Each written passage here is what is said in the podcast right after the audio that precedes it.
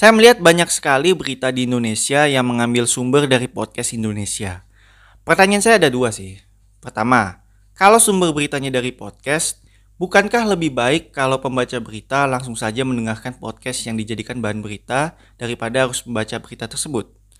Tapi mungkin ini bisa jadi alternatif ya, buat orang yang lebih memilih membaca berita yang sumbernya dari podcast daripada harus mendengarkan podcast tersebut. Dan yang kedua adalah, kapan podcast pendek-pendek jadi bahan berita? Yah, sepertinya tidak akan mungkin juga, karena kan podcast pendek-pendek bukan podcast yang terkenal seperti Close the Door. Walaupun podcast pendek-pendek punya segmen berita di mana sumbernya dari berbagai portal berita, sedangkan beberapa portal berita justru mengambil sumber dari podcast. Bisa kebalik gitu ya.